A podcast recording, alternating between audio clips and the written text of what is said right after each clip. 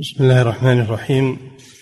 الحمد لله رب العالمين والصلاة والسلام على نبينا محمد وعلى آله وأصحابه أجمعين. أما بعد قال المؤلف رحمه الله تعالى أبواب مواقيت الإحرام وصفته وأحكامه. بسم الله الرحمن الرحيم. الحمد لله والصلاة والسلام على رسول الله. أبواب مواقيت الإحرام. هي المواقيت تنقسم إلى زمانية ومكانية. زمانية كما في قوله تعالى الحج أشهر معلومات. فالأشهر المعلومات هي المواقيت الزمانية وهي شهر شوال ذو القعدة وعشرة أيام من ذي الحجة. هذه الأشهر أشهر الحج. وأما المواقيت المكانية فهي المواقيت التي حددها رسول الله صلى الله عليه وسلم لأهل الآفاق القادمين إلى مكة بقصد الحج أو العمرة. فلا يتجاوزون هذه الحدود إلا وهم محرمون. نعم.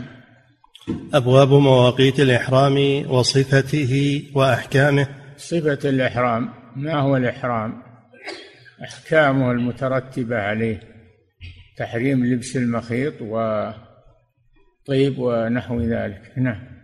باب المواقيت المكانية. وجواز التقدم عليها.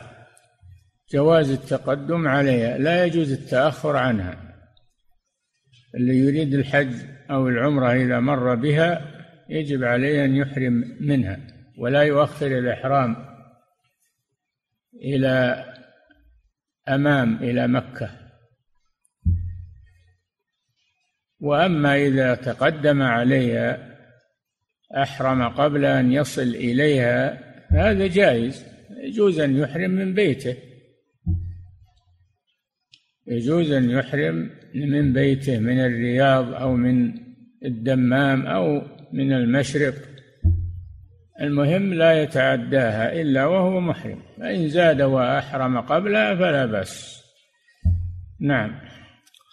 عن ابن عباس رضي الله عنهما قال وقت رسول الله صلى الله عليه وسلم لأهل المدينة ذا الحليفة.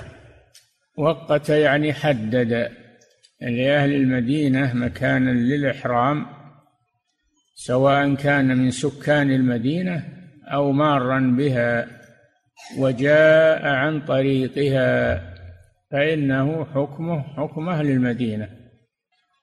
وقت لهم ذا الحليفة وهو وادي العقيق المشهور. عند المدينة قريب منها بينها وبين مكة ومسافة الوصول إليه قريبة من المدينة. فهو أبعد المواقيت عن مكة.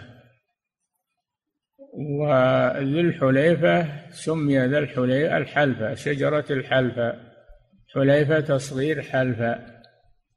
لأنه كان فيه شجرة شجرة حلفة. فسمي ذا الحليفة. نعم. ولأهل الشام الجحفة. ووقت لأهل الشام ومن يأتي عن طريقهم الجحفة وهي قرية صغيرة. قرية صغيرة مسافة مرحلتين عن مكة. خربت الآن. انتقل الإحرام منها إلى رابغ. فمن أحرم من رابغ فقد أحرم قبل الميقات بيسير. والآن بني فيها بني فيها محل إحرام في ذي في في الجحفة. بني فيها محل إحرام. بنته الحكومة وجعلت فيه ماء. فيحرم إما من طريق من رابغ وإما أن يميل إلى الجحفة ويحرم منها من المغاسل المبنية. نعم. ولأهل نجد قرن المنازل. ولأهل نجد وأهل المشرق قرن المنازل وهو المسمى بالسيل الكبير والقرن في الأصل هو الجبل. القرن هو الجبل ولكن المراد هنا الوادي وادي قرن المنازل وهو السيل الكبير. نعم. ولأهل اليمن يلملم. ولأهل اليمن يلملم وهو واد جنوب مكة يحرمون منه. حدده لهم رسول الله صلى الله عليه وسلم والآن بينت ولله الحمد بني فيها مغاسل ومساجد فبينت. ما فيها الآن خفاء. نعم. وقت رسول الله صلى الله عليه وسلم لأهل المدينة لأهل المدينة ذا الحليفة ولأهل الشام الجحفة ولأهل نجد قرن المنازل ولأهل اليمن يلملم قال فهن لهن. يعني هن لا قال الرسول هن لهن أي لهذه الجهات. لهذه الجهات؟ ولمن أتى عليهن من غير أهلهن؟ حكمه حكم أهلهن. فإذا جاء أهل نجد عن طريق المدينة حكمهم حكم المدينة. يحرمون من ذو الحليف ولا يقول أنا ميقاتي السيل الكبير لا. ميقاته ميقات أهل المدينة.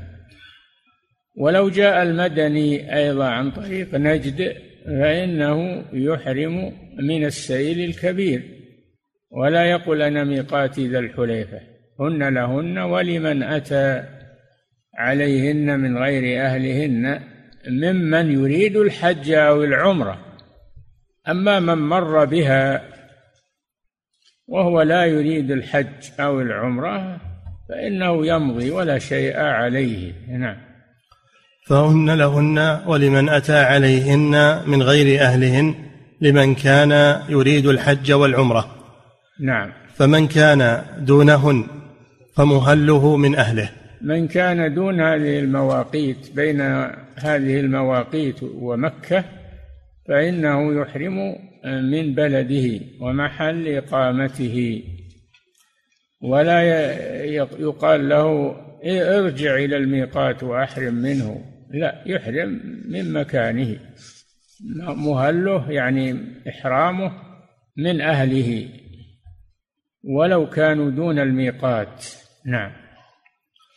فمن كان دونهن فمهله من أهله وكذلك حتى أهل مكة يهلون منها.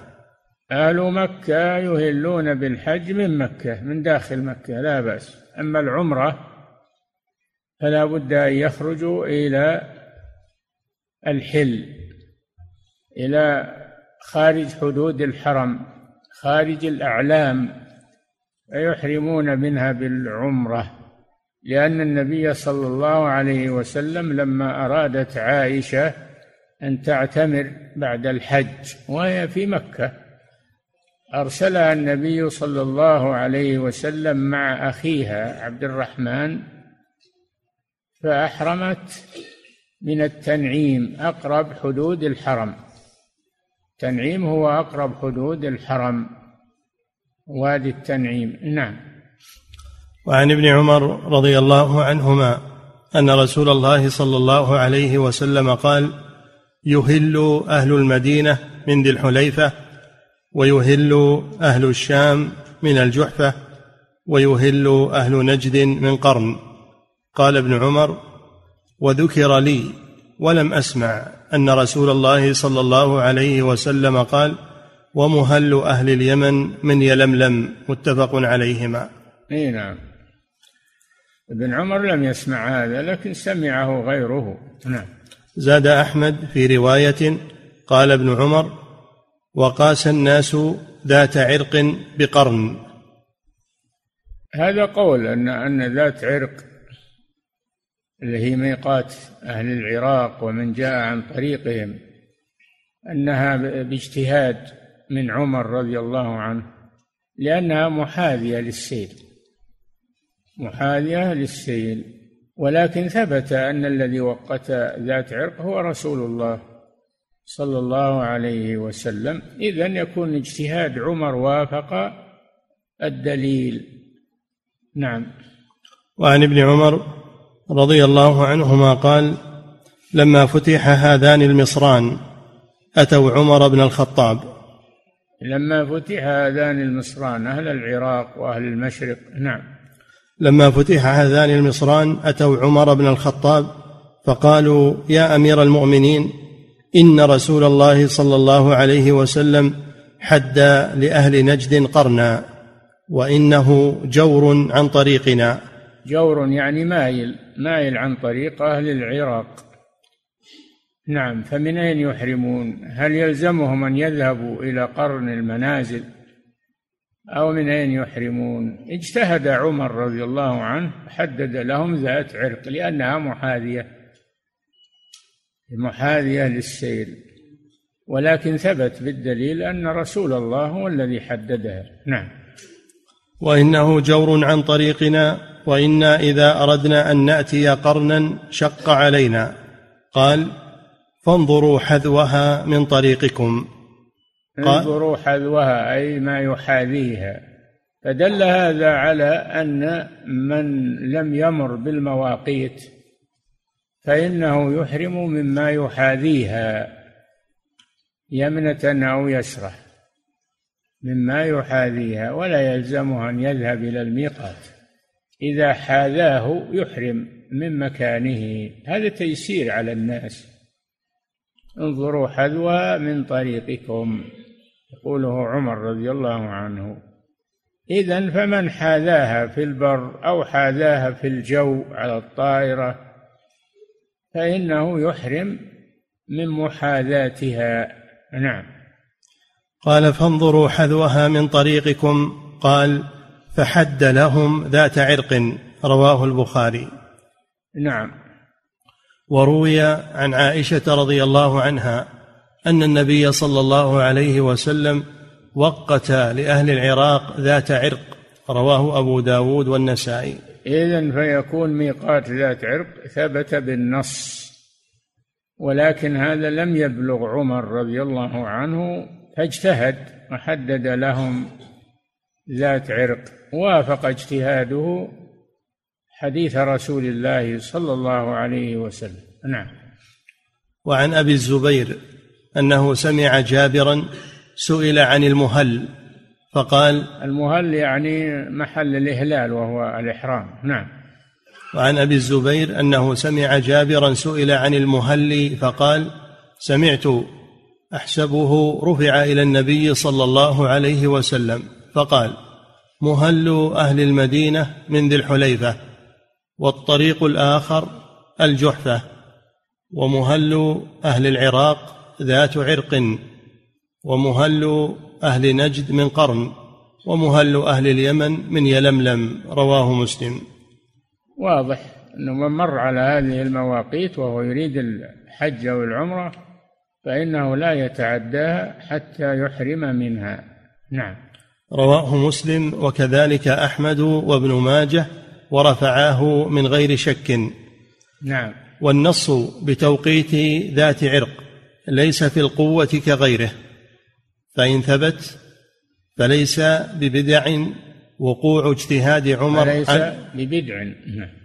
فإن ثبت فليس ببدع وقوع اجتهاد عمر على وفقه فإنه كان موفقا للصواب نعم ثبت في صحيح البخاري أن الذي وقت ذات عرق هو رسول الله صلى الله عليه وسلم لكنه لم يبلغ عمر فاجتهد وحدد لهم ذات عرق فوافق اجتهاده حديث رسول الله صلى الله عليه وسلم. وليس هذا بغريب من عمر رضي الله عنه فإنه يوافق ربه عز وجل في كثير من الأمور. نعم. وعن أنس رضي الله عنه أن النبي صلى الله عليه وسلم اعتمر أربع عمر في ذي القعدة إلا التي اعتمر مع حجته. عمرته من الحديبية ومن العام المقبل ومن الجعرانة حيث قسم غنائم حنين. نعم اعتمر رسول الله صلى الله عليه وسلم أربع عمر. وأما الحج فلم يحج إلا مرة واحدة بعد البعثة عليه الصلاة والسلام. أما العمر؟ فإنها أربع. اعتمرها قبل حجه. نعم. اعتمر أن النبي صلى الله عليه وسلم اعتمر أربع عمر في ذي القعدة. في ذي القعدة. وهو من أشهر الحج. نعم. إلا التي اعتمر مع حجته.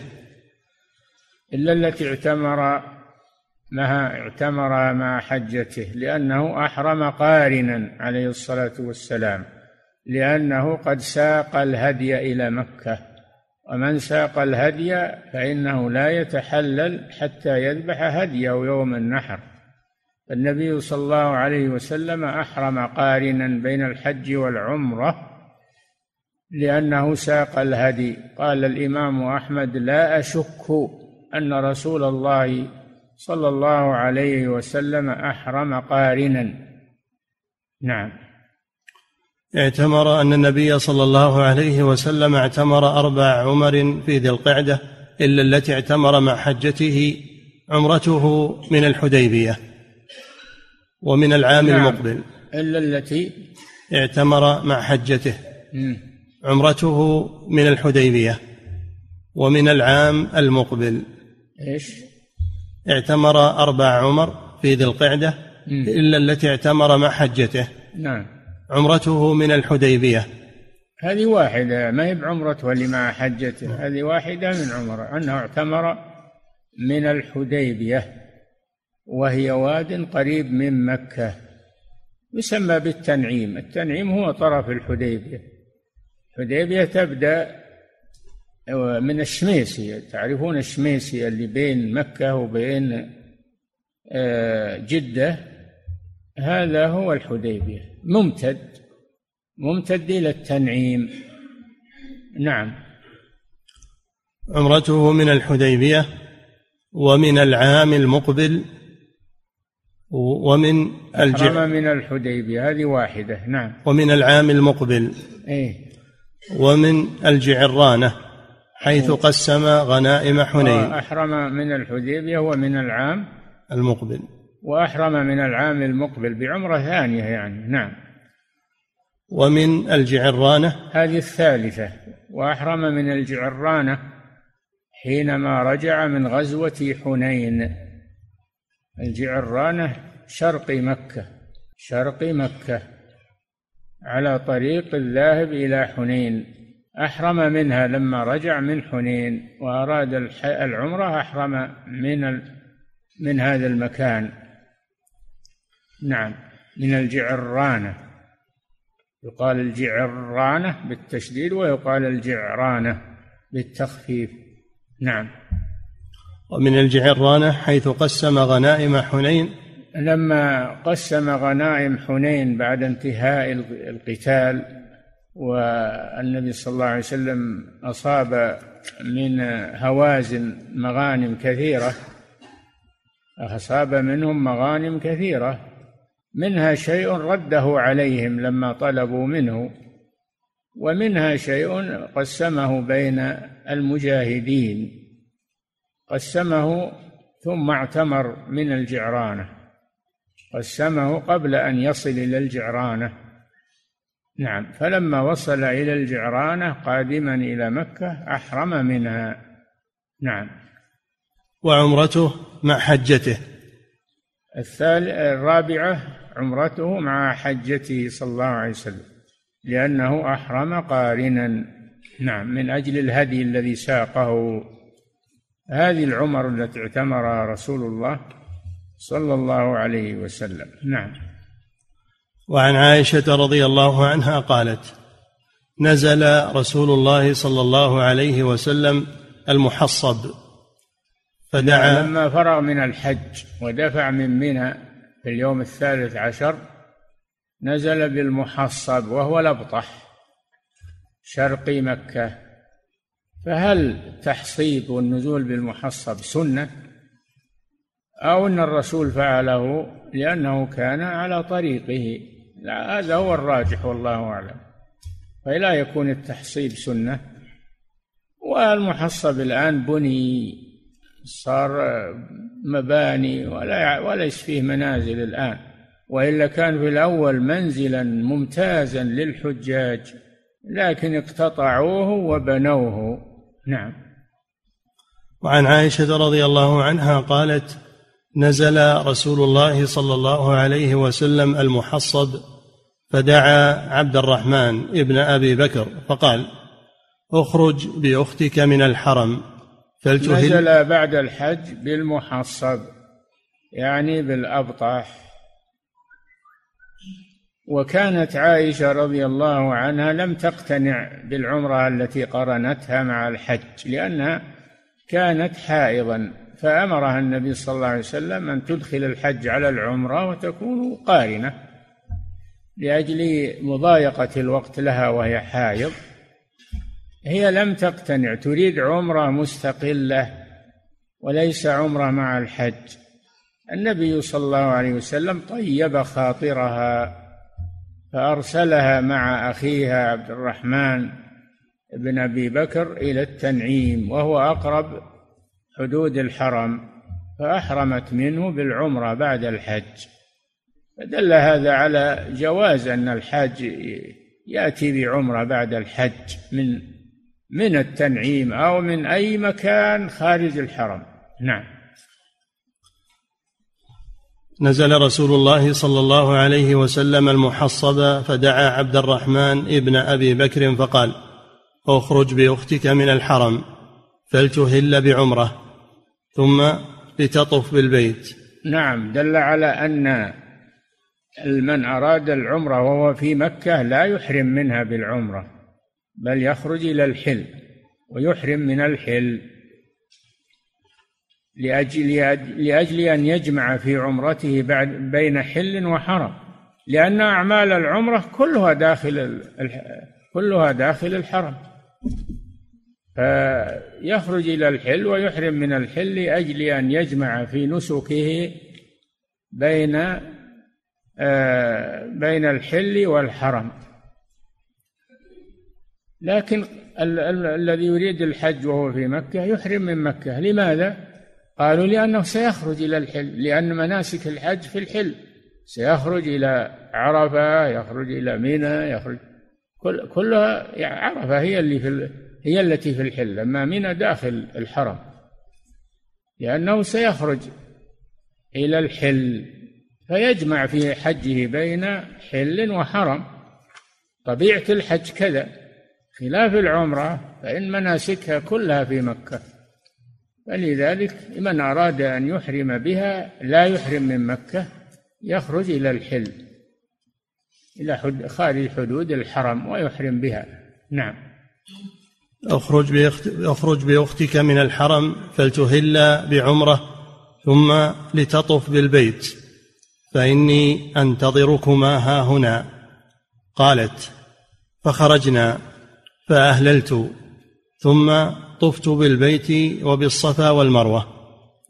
فجئ نعم. قالت نفذت هذا خرجت إلى الحل وأحرمت منه بعمرة وطافت للعمرة وسعت للعمرة وقصرت من رأسها. نعم. فجئنا رسول الله صلى الله عليه وسلم وهو في منزله في يعني جوف وهو في منزله بالمحصب يعني في بالمحصب نعم. فجئنا رسول الله صلى الله عليه وسلم وهو في منزله في جوف الليل. ومنزله بالمحصب يعني الأبطح. الأبطح يسمى المحصب. نعم. وهو في منزله في جوف الليل فقال نصف الليل يعني جوف الليل يعني في نصف الليل. نعم. فقال هل فرغت؟ قلت نعم. فأذن في أصحابه بالرحيل. أذن يعني أعلمهم ما هو أذن أذان الصلاة لا الأذان هو الإعلام أي أذن بهم للرحيل أمر مناديا أن ينادي بالرحيل. نعم. إلى المدينة. نعم. فأذن في أصحابه بالرحيل فخرج فمر بالبيت فطاف به قبل صلاة الصبح. نعم. أحرم في آخر الليل. ودخل إلى مكة. دخل في المسجد الحرام وصلى بها الفجر. صلى بها الفجر. ثم طاف للوداع. سافر إلى المدينة. لماذا ذهب إلى مكة؟ لأجل طواف الوداع. نعم. فخرج فمر بالبيت فطاف به قبل صلاة الصبح ثم مر بالبيت يعني بالكعبة فطاف بها طواف الوداع. نعم. فطاف به قبل صلاة الصبح ثم خرج إلى المدينة طاف بها قبل صلاة الصبح ثم صلى الفجر بالمسجد الحرام ثم سافر إلى المدينة. نعم. ثم خرج إلى المدينة متفق عليهما. وعن أم سلمة رضي الله عنها قالت سمعت النبي صلى الله عليه وسلم يقول من أهل من المسجد الأقصى بعمرة أو بحجة غفر له ما تقدم من ذنبه. هذا دليل على أن من أحرم قبل الميقات أن له ذلك. حتى لو أحرم من المسجد الأقصى أو مما هو أبعد منه فلا بأس. المهم لا يتعدى الميقات إلا وهو محرم. نعم. من أهل من المسجد الأقصى بعمرة أو بحجة غفر له ما تقدم من ذنبه رواه أحمد وأبو داود بنحوه وابن ماجه وذكر فيه العمرة دون الحجة. نعم فدل على أن الإحرام بالحج أو العمرة قبل الميقات أنه جائز حتى لو أحرم من الرياض. واحد يبي يروح يعتمر أو يحج من الرياض يجوز يحرم من الرياض. خصوصا اللي يركبون الطائرات. أيسر لهم أنهم يتغسلون ويلبسون آه، ملابس الإحرام وينوون الإحرام. من الرياض؟ لا بأس. الإحرام قبل الميقات جائز إنما الإحرام بعد الميقات هو الذي لا يجوز. نعم. باب دخول مكة بغير إحرام لعذر. نعم دخول مكة يجوز. أن يكون بغير إحرام لا سيما إذا كان لعذر يعني أنه ما يتمكن من الإحرام. لأن النبي صلى الله عليه وسلم دخلها عام الفتح وهو لابس للسلاح لابس للمغفر والسلاح ولم يحرم لأنه جاء لأجل الجهاد. نعم. باب دخول مكة بغير إحرام لعذر عن جابر رضي الله عنه. أن النبي صلى الله عليه وسلم دخل يوم فتح مكة وعليه عمامة سوداء بغير إحرام رواه مسلم والنسائي. لا وكذلك ورد أنه دخلوا على رأسه المغفر وهو لباس من حديد يقي من السلاح. نعم. وعن مالك عن ابن شهاب عن أنس رضي الله عنه أن النبي صلى الله عليه وسلم دخل مكة عام الفتح وعلى رأسه المغفر. إي نعم. فلما نزعه جاء رجل فقال ابن خطل متعلق بأستار الكعبة. قال اقتلوه. قال مالك ولم يكن رسول الله صلى الله عليه وسلم يومئذ محرما. رواه أحمد والبخاري. يعني دخلها وهو غير محرم. وكان ابن خطل شاعرا يهجو رسول الله صلى الله عليه وسلم ويسبه بشعره فهو مجرم. أهدر النبي صلى الله عليه وسلم دمه. جاءوا وأخبروه أنه متعلق بأستار الكعبة. لما بلغه قدوم الرسول صلى الله عليه وسلم خاف على نفسه تعلق بأستار الكعبة. يظن أن هذا سيحميه من القتل. أمر النبي صلى الله عليه وسلم بقتله فمن استحق القتل فإنه يقتل ولو تعلق بأستار الكعبة ينفذ عليه القتل. نعم. باب ما جاء في أشهر الحج وكراهة الإحرام به قبلها. نعم كما سبق الحج له مواقيت مكانية وهذه تبينت فيما مر بكم. وله مواقيت زمانية لا يجوز الإحرام به قبلها وهي التي ذكرها الله في قوله تعالى الحج أشهر معلومات أي الإحرام بالحج يشترط أن يكون في أشهر معلومات لا قبلها ولا بعدها. وهذه الأشهر المعلومات هي شهر شوال وذي القعدة وعشرة أيام من ذي الحجة. هذه أشهر الحج. فمن أحرم فيها بالحج انعقد إحرامه. ولو ليلة العيد لو لو ليلة عيد النحر أحرم بالحج فله ذلك لأنه في أشهر الحج. نعم. باب ما جاء في أشهر الحج وكراهة الإحرام به قبلها. قبل أشهرها قبل أشهر الحج. لا يحرم أحد بالحج في رمضان ولا يحرم بالحج قبل رمضان. نعم إلا في دخول أشهر الحج. الحج أشهر معلومات. أي الإحرام بالحج وأداء مناسك الحج يكون في أشهر معلومات وهي التي تبينت لكم. نعم. باب ما جاء في أشهر الحج وكراهة الإحرام به قبلها. عن ابن عباس رضي الله عنهما قال من السنة ألا يحرم بالحج إلا في أشهر الحج. من السنة ألا يحرم بالحج إلا في أشهر الحج. أخرجه البخاري. من السنة أي سنة الرسول صلى الله عليه وسلم. إذا قال الصحابي من السنة كذا فالمراد به سنة الرسول. صلى الله عليه وسلم ألا يحرم بالحج إلا في أشهر الحج. نعم. وله عن ابن عمر قال أشهر الحج شوال وذو القعدة وعشر من ذي الحجة. أي نعم شوال وذو القعدة وعشرة أيام من ذي الحجة إلى ليلة إلى ليلة عرفة ليلة العاشر. نعم. وللدار قطني مثله عن ابن مسعود وابن عباس وابن الزبير. وروى أبو هريرة رضي الله عنه قال بعثني أبو بكر في من يؤذن يوم النحر بمنى. لا يحج يعني ينادي. المراد بالأذان هنا المنادات.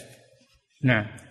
وروى أبو هريرة قال بعثني أبو بكر في من يؤذن يوم النحر بمنى لا يحج بعد بعد العام مشرك ولا يطوف بالبيت عريان ويوم الحج الأكبر يوم النحر رواه البخاري. عن أبي هريرة. وروى أبو هريرة قال بعثني أبو بكر في من يؤذن يوم النحر بمنى. لا يحج بعد العام مشرك. نعم. ولا يطوف بالبيت عريان. نعم. ويوم الحج الأكبر يوم النحر رواه البخاري. نعم بهذه الكلمات ينادي بهذه الكلمات. أولها لا يحج بعد العام لا يحج مشرك. بعد هذا العام مشرك. ثانيها لا يطوف بالبيت عريان. ثالثها ويوم الحج الأكبر. ويوم أن يوم الحج الأكبر هو يوم العيد عيد النحر لأنه تفعل فيه تفعل فيه مناسك الحج من الطواف والسعي والحلق والتقصير كلها في يوم العيد فسمي يوم الحج الأكبر. نعم. وعن ابن عمر رضي الله عنهما أن النبي صلى الله عليه وسلم وقف يوم النحر بين الجمرات في الحجة التي حج فقال لا يطوف بالبيت؟ ألا لا يحج بعد العام مشرك ولا يطوف بالبيت عريان ويوم نعم وكان المشركون كان المشركون قبل فتح مكة يطوفون بالبيت عراة. إن وجد من يعطيه ثوبا من أهل مكة لبسه وإلا طاف بالبيت عريانا لأنهم يقولون لا نطوف بأثواب عصينا الله فيها. نسأل الله العافية. هذا من الشيطان تشريع من الشيطان. كانوا يخلعون ملابسهم ويطوفون بالبيت عريان عراة. وكذلك كان المشركون يحجون. الله جل وعلا أنزل على رسوله قوله تعالى يا أيها الذين آمنوا إنما المشركون نجس فلا يقربوا المسجد الحرام بعد عامهم هذا.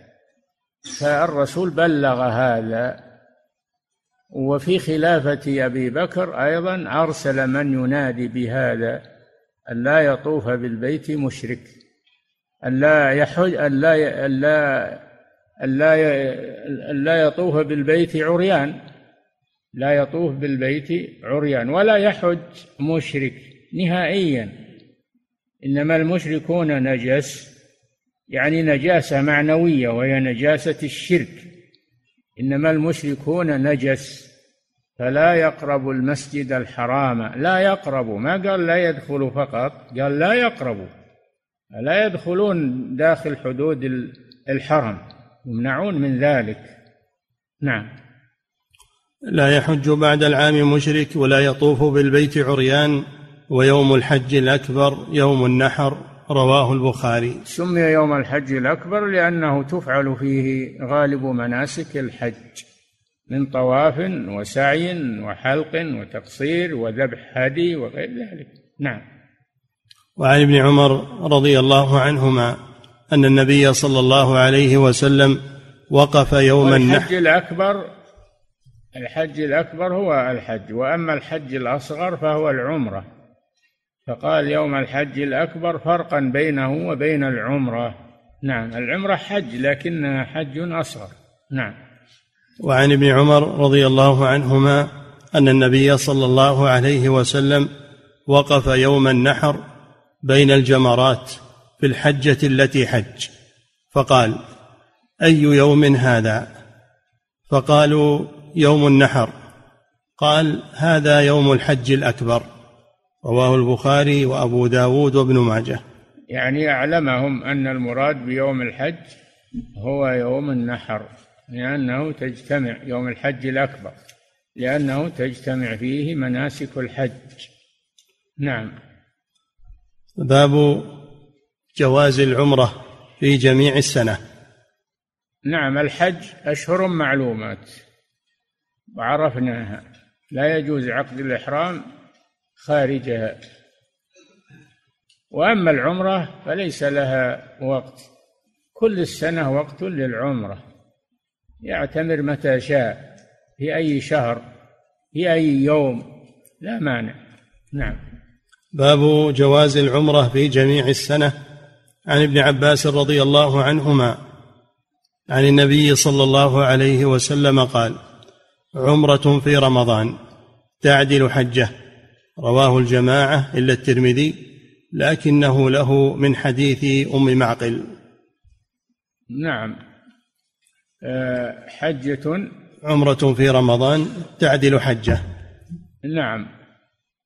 أم معقل آه، كانت تريد الحج ولكن مرض زوجها أبو معقل ومات ولم تحج. سألها النبي صلى الله عليه وسلم لماذا تأخرت؟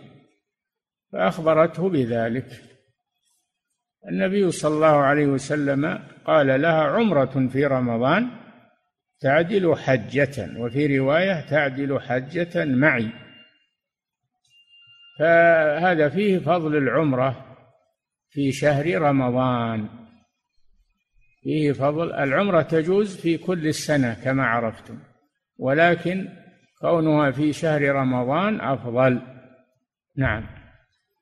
وعن ابن عباس رضي الله عنهما عن النبي صلى الله عليه وسلم قال عمرة في رمضان تعدل حجة رواه الجماعة إلا الترمذي لكنه له من حديث أم معقل. وعن ابن عباس رضي الله عنهما أن النبي صلى الله عليه وسلم اعتمر اربعا إحداهن في رجب. رواه الترمذي وصححه.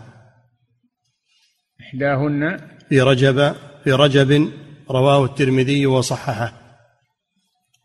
النبي صلى الله عليه وسلم اعتمر أربع عمر بعد بعثته صلى الله عليه وسلم. العمرة التي جاء بها مع حجته وقرن بينها وبين الحج هذه واحدة. والثانية عمرته لما قدم من حنين وأحرم من الجعرانة. والثالثة الحديبية. نعم. في الحديبية. الثالثة عمرته من الحديبية. نعم. الرابعة في العام عمرته من الحديبية يعني عام الحديبية. عام الحديبية نعم. الرابعة من العام المقبل. الرابعة من العام المقبل الذي هو بعد الحديبية. نعم. وعن ابن عباس رضي الله عنهما أن النبي صلى الله عليه وسلم اعتمر أربعا إحداهن في رجب رواه الترمذي وصححه. وعن عائشة شوف الكلام على الحديث في رجب. نعم. الشرح شيخ؟ إيه.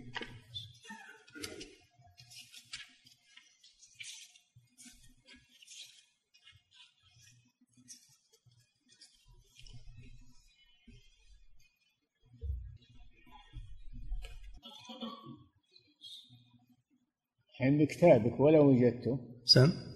أقول بكتابك ولو وجدته. بدون شرح كتابي هذا إذا أه؟ أقول بدون شرح. نعم. ما وجدت. تكلم عن هذا يا شيخ. يعني ما جت المواقيت؟ تكلم عن وقع خلاف هل الأفضل العمرة في رمضان أو في أشهر الحج. يعني الشوكاني ولا تكلم على عنه. هذا الحديث وش قال؟ إلا أنت قريت هذا. نعم. ما تكلم عنه يا شيخ. وأما حديث ابن عباس يقول فقد قدمنا في باب المواقيت ما يخالفه وهو أنه اعتمر كلهن في ذي القعدة. أي يكفي هذا. ما ثبت أنه اعتمر في رجب إنما عمره كلها في ذي القعدة. نعم. وعن عائشة رضي الله عنها أن النبي صلى الله عليه وسلم اعتمر عمرتين عمرة في ذي القعدة وعمرة في شوال رواه أبو داود. من من العمر الأربعة هاتين هاتان العمرتان واحدة في شوال وواحدة في ذي القعدة. نعم. وعن علي رضي الله عنه قال في كل شهر عمرة رواه الشافعي. يعني هذا أفضل هذا أفضل أن الإنسان كل شهر يعتمر. كل شهر يعتمر هذا من الأفضل وليس من الواجب. نعم. باب ما يصنع من أراد الإحرام من الغسل والتطيب ونزع المخيط وغيره. يكفي هذا نقف على هذا. نعم.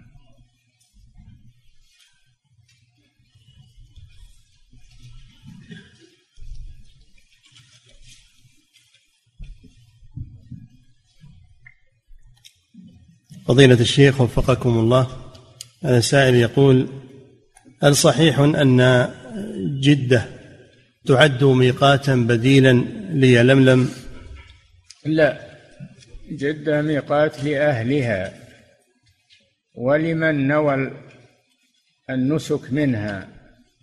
أما أنها ميقات فليست ميقاتا لعموم الناس. ليست ميقاتا لعموم الناس وهي داخل المواقيت جدة داخل المواقيت. نعم فكيف تكون ميقاتا؟ نعم. فضيلة الشيخ وفقكم الله.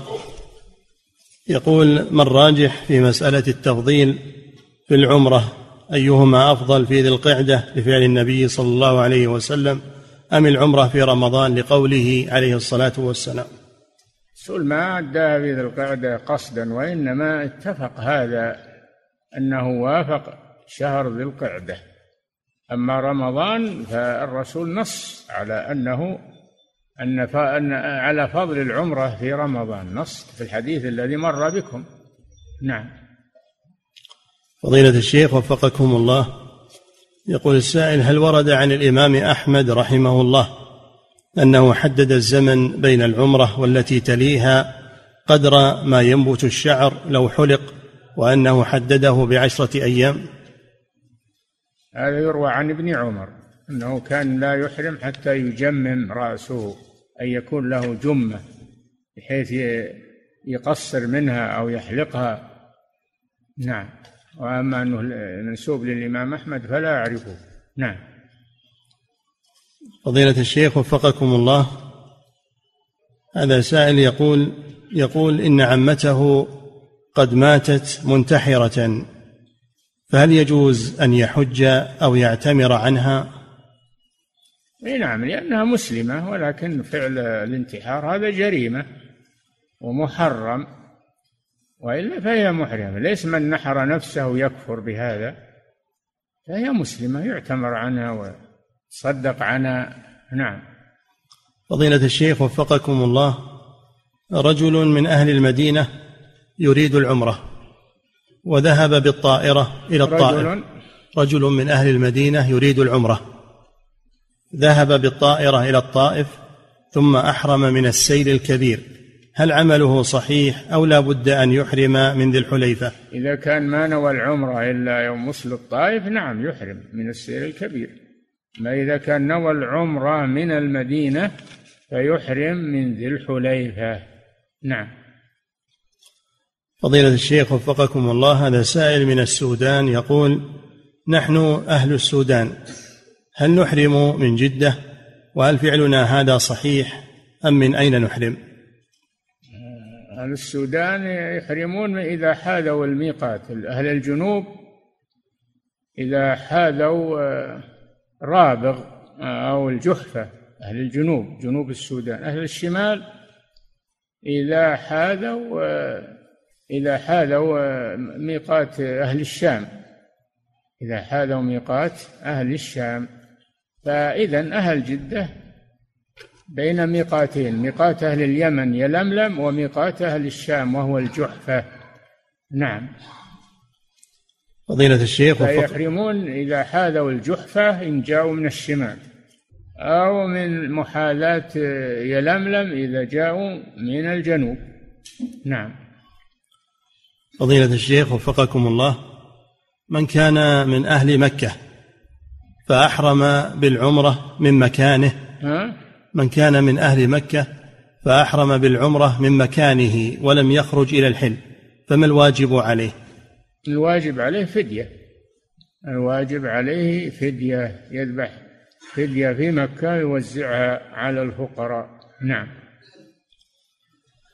فضيلة الشيخ وفقكم الله هذه امرأة تسأل تقول امرأة أرادت العمرة فلما وصلت إلى الميقات أتاها الحيض فماذا تصنع؟ تحرم وهي حائض ولكن لا تطوف. لا تطوف ولا تسعى حتى آه، ينتهي حيضها وتغتسل ثم تطوف. نعم. فضيلة الشيخ وفقكم الله يقول السائل ورد أنه اعتمر عليه الصلاة والسلام عام الحديبية مع أنه قد أحصر ومنع ورجع.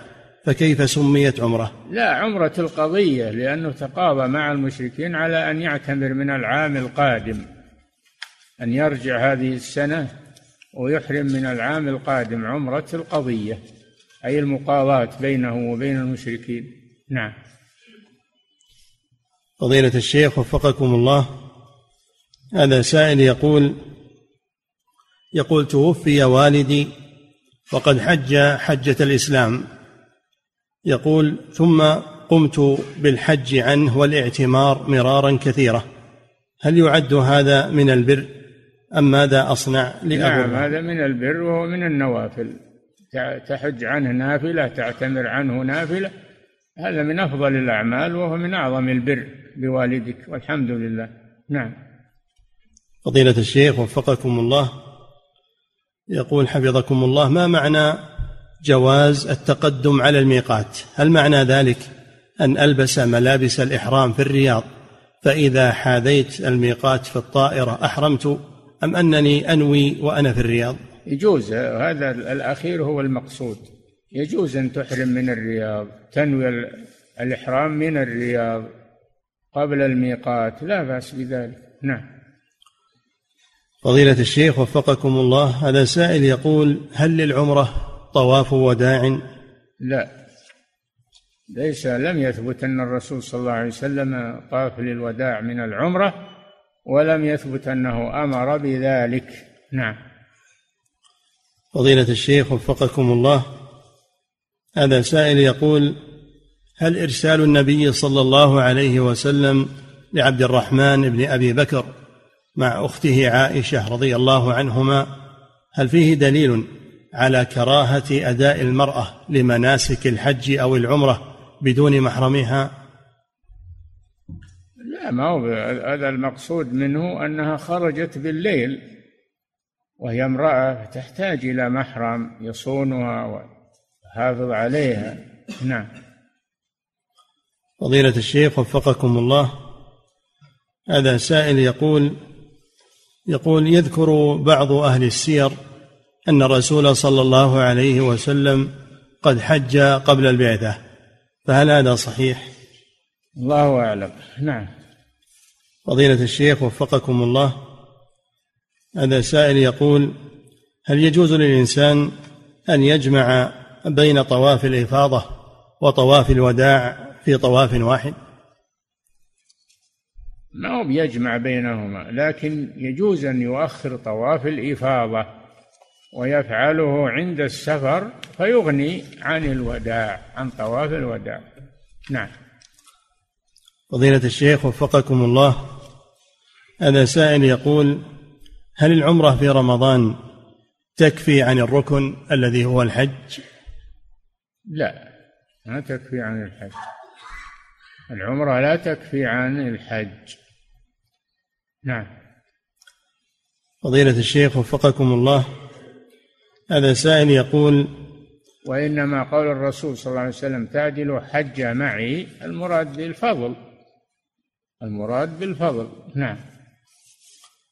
فضيلة الشيخ وفقكم الله هذا سائل يقول هل يجوز للمرأة الكبيرة في السن أن تحج بدون محرم حيث إنها لم تحج حج الفريضة قبل؟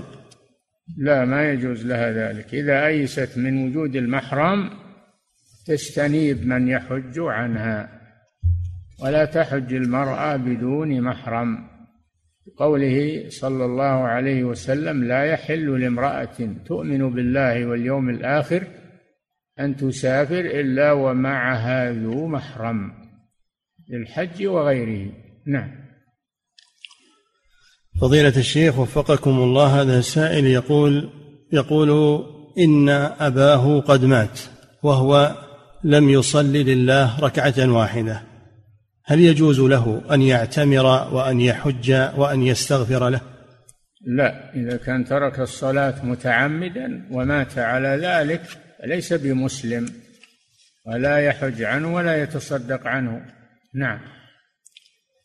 فضيلة الشيخ وفقكم الله هذا سائل يقول أثناء طوافي حدث لي جرح خرج منه دم يسير. فهل يؤثر ذلك على الوضوء وعلى الطواف؟ آه لا ما يؤثر. الدم اليسير لا يؤثر. نعم. فضيلة الشيخ وفقكم الله هذا سائل يقول الصابون والشامبو المعطر هل يجوز للمحرم أن يستعمله؟ بعد الإحرام لا. عند الإحرام ما في مانع لأنه سيغسله بالماء. أما بعد أن يحرم وينوي فلا يجوز أن يستعمل الطيب ولا المطيب للطيب ولا المطيب من الصابون وغيره. نعم. فضيلة الشيخ وفقكم الله وهذا سائل يقول هل صحيح أنه لا يجوز للمحرم ولا للمرأة المحدة أن تشرب القهوة التي فيها زعفران؟ اي نعم. لأن طيب لأن الزعفران طيب والمحرم منهي عن الطيب وهو محرم والمرأة المحدة منهية عن التطيب في وقت العدة ومنه الزعفران لأنه نوع من الطيب نعم فضيلة الشيخ وفقكم الله هذا سائل يقول هل يجوز للمرأة أن تغطي وجهها حال إحرامها؟ إي نعم عند الرجال تغطي وجهها تغطيه بخمارها. فإذا ذهب الرجال كشفت وجهها. نعم. لقول عائشة رضي الله عنها كان الرجال يمرون بنا ونحن مع الرسول صلى الله عليه وسلم محرمات فإذا مروا بنا سدلت إحدانا خمارها من على رأسها على وجهها. فإذا جاوزونا كشفناه. نعم. فضيلة الشيخ وفقكم الله هذا سائل يقول هل تصح صلاة المرأة بالنقاب وبالقفازين وهي في الحرم المكي؟ لا بأس بذلك تغطي وجهها في الحرم المكي تغطي وجهها عن الرجال المارة والقريبين منها تغطيه. ولا يجوز لها أن تكشف وجهها في المسجد الحرام وعنده رجال. نعم. فضيلة الشيخ وفقكم الله هذا سائل يقول هل يجوز لمن أتى من مكان بعيد أتى إلى مكة هل يجوز له أن يخرج في اليوم ثلاث مرات أو أربع مرات إلى الحل لأداء العمرة؟ يجوز لكن الأفضل أن يكون بين العمرتين وقت. ينبت فيه شعر الرأس ويكون فيه شعر يحلق. فيكون بين العمرتين شيء من الوقت ينبت فيه شعر الرأس. نعم. فضيلة الشيخ وفقكم الله هذا سائل يقول يقول عندي عمل في جدة وأنوي إن تيسر لي أن أعتمر فهل يلزمني الإحرام من الميقات؟ قبل ذهابي إلى جدة؟ ما عزمت على يوم تجي من عند الميقات ما عزمت على العمرة. تقول إن تيسر لي. فإذا تيسر لك تحرم من المكان الذي تيسر لك فيه العمرة. نعم. فضيلة الشيخ وفقكم الله. يقول السائل هناك مناديل تسمى مناديل معطرة. هل يجوز للمحرم بعد إحرامه أن يستعملها لا. ما يجوز له أن يستعمل الطيب ولا الشيء المطيب. نعم. ثم يقول حفظك الله وإذا كان لا يجوز وقد استعملتها سابقا فهل علي شيء؟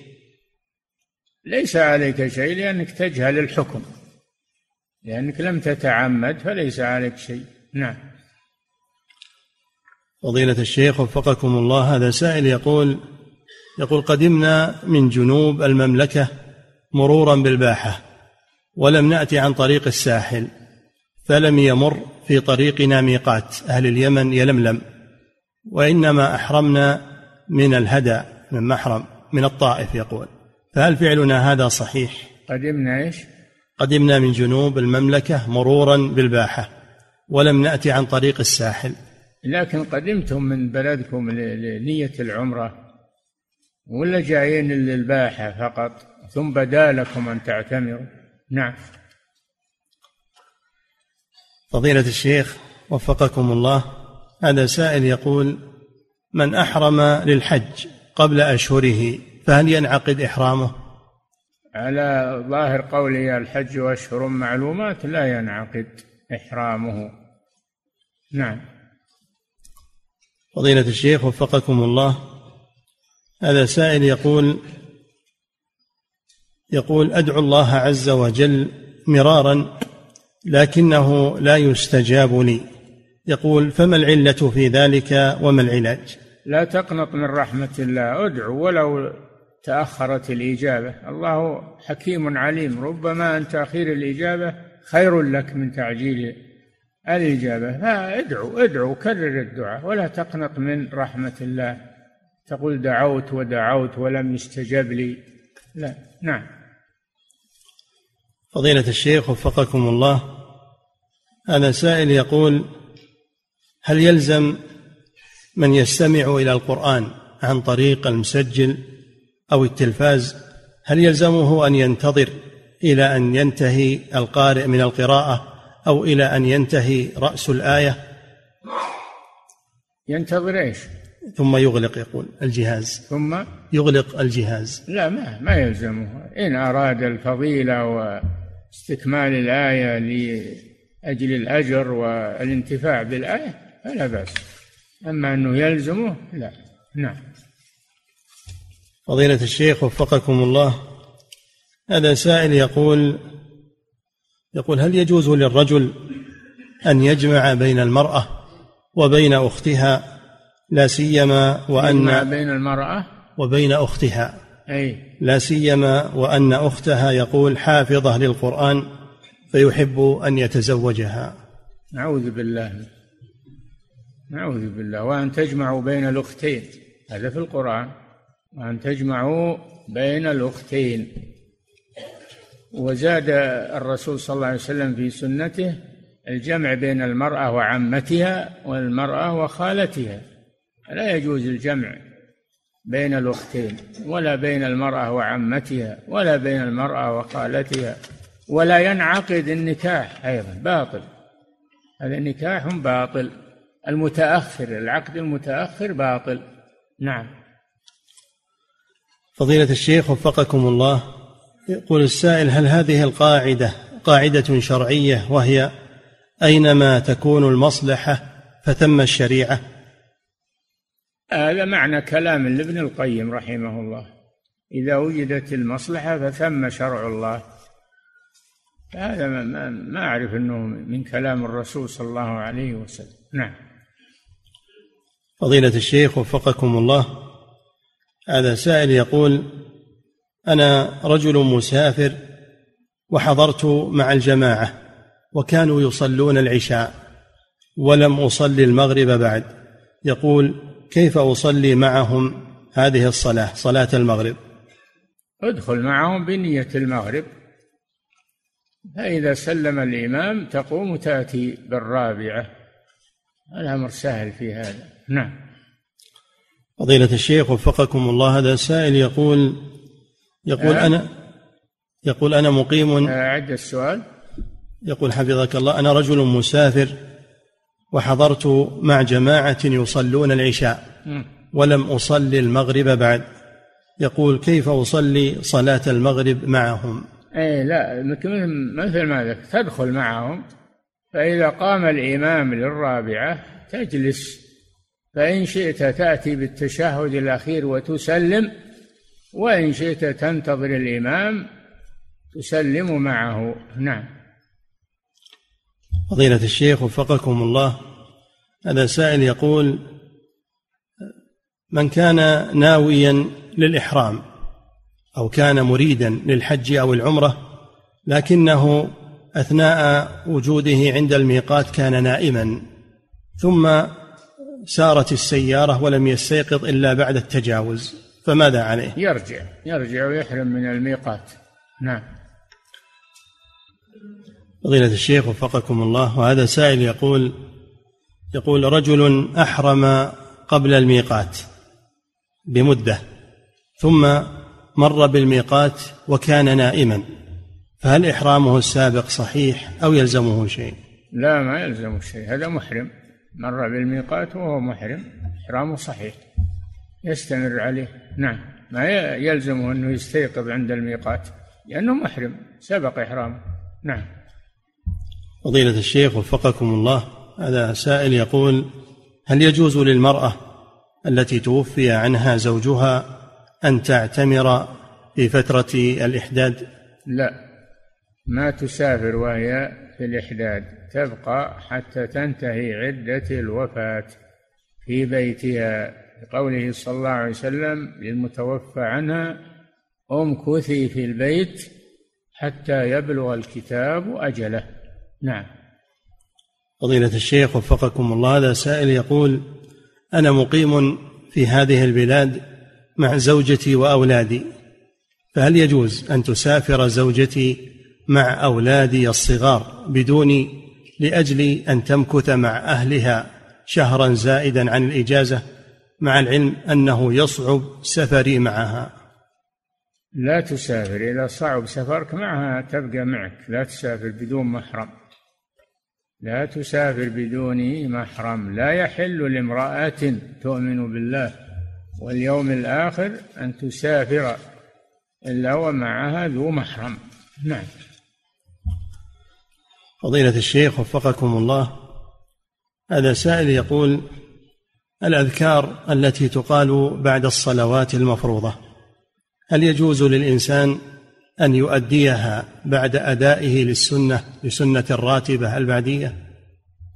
لا أديها قبل السنة بين السلام وبين السنة. نعم.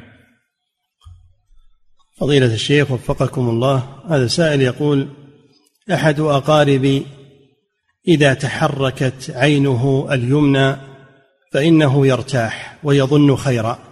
وإذا كانت اليسرى تشاءم. يقول هل يجوز هذا الأمر؟ لا أصل لهذا ولا يجوز له أن يتشاءم ولا أن يفرح بعينه. هذا لا يدل على شيء. حركة العين هذا شيء عادي. ما هي لأجل خير ولا لأجل شر. نعم. فضيلة الشيخ وفقكم الله هذا سائل يقول ما حكم الصيام عن الكلام والامتناع عنه مطلقا لمدة يوم كامل اقتداء بزكريا عليه السلام الذي قال إني نذرت للرحمن صوما. هذا شرعنا ما ما جاء بهذا. هذا شرع من قبلنا ما هو بشرعنا. نعم. فضيلة الشيخ وفقكم الله هذا سائل يقول ورد أن الدعاء بقول اللهم إنك عفو تحب العفو فاعف عني أنه يقال في الليالي التي ترجى أن تكون ليلة القدر. هل يجوز للإنسان أن يقول هذا الدعاء في سائر ليالي السنة؟ بلا شك نعم. يجوز أن يقوله في سائر أيام السنة ويحرص على أن يقوله في ليلة القدر. نعم. فضيلة الشيخ وفقكم الله هذا سائل يقول يقول هل هل ورد دليل صحيح على تحديد اسم الله الأعظم الذي إذا دعي به أجاب الله أخفاه أخفاه في أسمائه. كما أخفى ليلة القدر في شهر رمضان كما أخفى ساعة يوم الجمعة في يوم الجمعة لأجل أن يجتهد المسلم. فيدعو الله في سائر اليوم ويسأل الله بسائر أسمائه ويصادف الاسم الأعظم. نعم. فضيلة الشيخ وفقكم الله هذا سائل يقول إذا كانت الزوجة تؤخر الصلاة عن وقتها فهل يجب على الزوج أن يأمرها بذلك وهو مسؤول عنها؟ إذا كانت الزوجة تؤخر الصلاة عن وقتها فهل يلزم الزوج أن يأمرها بالصلاة في وقتها ويكون مسؤولا عنها؟ بلا شك. ما يجوز تأخير الصلاة عن وقتها من غير عذر فإن أخر من غير عذر لم تصح ولو صلاها. نعم. فضيلة الشيخ وفقكم الله هذا سائل يقول بعض الناس يضع صورته أو صورة من يحبه خلفية لشاشة جواله فإذا نصح قال إن المسألة خلافية. فما التوجيه في ذلك؟ خلافية من خلافية مين؟ من اللي خالف في هذا؟ الدليل واضح في هذا. لعن المصورين ونهى عن اقتناء الصور وعن وجودها في البيوت إلا لعذر شرعي ضرورة. فمن هو اللي يباح لك؟ أنك تأخذ صورة الصديق وتحتفظ بها للذكريات. من هو؟ بين لنا من هو. نعم. فضيلة الشيخ وفقكم الله. هذا سائل يقول هناك دورات تسمى بدورات تطوير الذات ويكثر طرح نعم. عب... هناك دورات تسمى بتطوير الذات ويكثر فيها عبارات مشكلة في باب القدر من نحو قولهم غير قدرك أو اصنع حياتك يقول من باب تحفيز هذا الرجل لتطوير نفسه. هذا من الخرافات التي ما أنزل الله بها من سلطان. تطوير الذات عليك بتزكية النفس بالطاعة والعبادة وذكر الله عز وجل. قد أفلح من زكاها زكى نفسه يعني بطاعة الله عز وجل. وليس بتطوير الذات وهالخرافات وهالكلام وبعمل أشياء يظنون أنها تدل على آه، أخبار أو على شيء هذا كله من الخرافات. نعم. فضيلة الشيخ وفقكم الله. يقول السائل بعد انتهاء القارئ من قراءة القرآن هل يجوز له أن يختم بقوله صدق الله العظيم؟ لا التزام هذا لا أصل له. لا أصل له. التزامه دائما لا أصل له. نعم. فضيلة الشيخ وفقكم الله دعاء الاستفتاح في الصلاة هل هو مستحب في الفريضة والنافلة أم هو خاص بالفريضة؟ لا مستحب في الفريضة والنافلة في كل صلاة. نعم. فضيلة الشيخ وفقكم الله هذا سائل يقول يقول بعض طلبة العلم يقول إن اللغوي له أن يفسر القرآن من منظور اللغة ولو لم يكن من العلماء بالكتاب والسنة ولكن يستعمل تخصصه اللغوي وشيئا من ثقافته الإسلامية في تفسير القرآن. لا لا يفسر القرآن إلا عالم بمعاني القرآن. ما يفسر القرآن إلا من هو عالم بمعاني القرآن. نعم. فضيلة الشيخ وفقكم الله. هذا سائل يقول هل يجوز للمسلم أن يستعمل ما يسمى بالسبحة من أجل تسبيح الله؟ إذا كان قصده العد يعني ضبط العدد فقط فلا بأس. أما إذا كان قصده أن السبحة فيها فضل مثل ما عند الصوفية هذا بدعة ولا يجوز. نعم السبحة ليس لها فضل. إنما قد يستعملها للعد مثل ما يعد بالحصى أو بأصابعه لأجل العد فقط. أما إن فيها فضل فلا. نعم.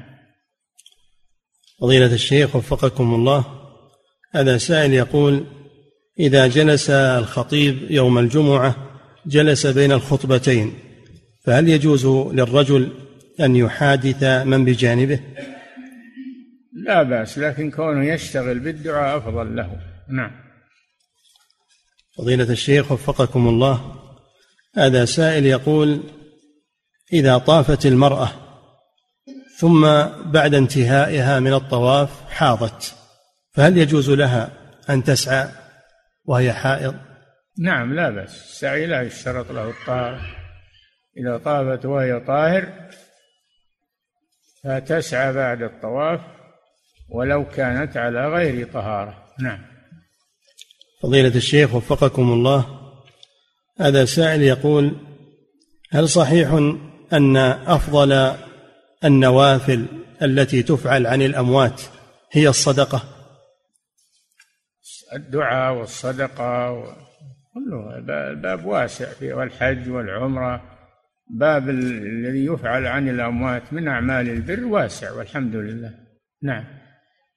فضيلة الشيخ وفقكم الله هذا سائل يقول يقول ما الأفضل للمسلم أن يصوم النافلة أو يطلب العلم؟ لأنه إذا صام أحس بضعف فترك طلب العلم. إذا كان يؤثر على إذا كان الصيام يؤثر على طلبه العلم فطلب العلم أفضل. أما إذا كان ما يؤثر فيجمع بين الفضيلتين. نعم. فضيلة الشيخ وفقكم الله هذا سائل يقول هل تشرع العمرة لأهل مكة والإكثار منها؟ لا ليس على أهل مكة عمرة. ليس عليهم عمرة. نعم. فضيلة الشيخ وفقكم الله. اختلف العلماء هل عليهم عمرة الإسلام أو لا. الذي اختاره الشيخ تقي الدين عليهم عمرة الإسلام. لكن يحرمون بها من خارج الموا من خارج حدود الحرم. ما يحرمون بها من مكة. يخرجون خارج الأميال ويحرمون بها. نعم. فضيلة الشيخ وفقكم الله. هذا سائل يقول إذا كان الرجل مسافرا وقد نزل في فندق وسمع النداء هل يجب عليه أن ينزل إلى المسجد ويصلي فيه؟ أم له أن يصلي في غرفته ويجمع ويقصر؟ لا ما يجوز له يترك الجماعة وهو يسمع الأذان. يحول من غرفته ويروح ويصلي مع الجماعة لأنه يسمع الأذان. قال صلى الله عليه وسلم من سمع النداء فلم يأته فلا صلاة له إلا من عذر. نعم. فضيلة الشيخ وفقكم الله هذا شخص يقول عندما أجد نفسي متكاسلا عن الطاعة فإنني أقوم بالحلف على نفسي أن أفعل هذه الطاعة الفلانية. فهل فعلي هذا مشروع؟ لا. لا تلزم نفسك بالعبادة المستحبة. لا تلزم نفسك بذلك. تلزمها بشيء لم يلزمك الله به. لا. نعم. فضيلة الشيخ وفقكم الله. هذا سائل يقول إذا كنت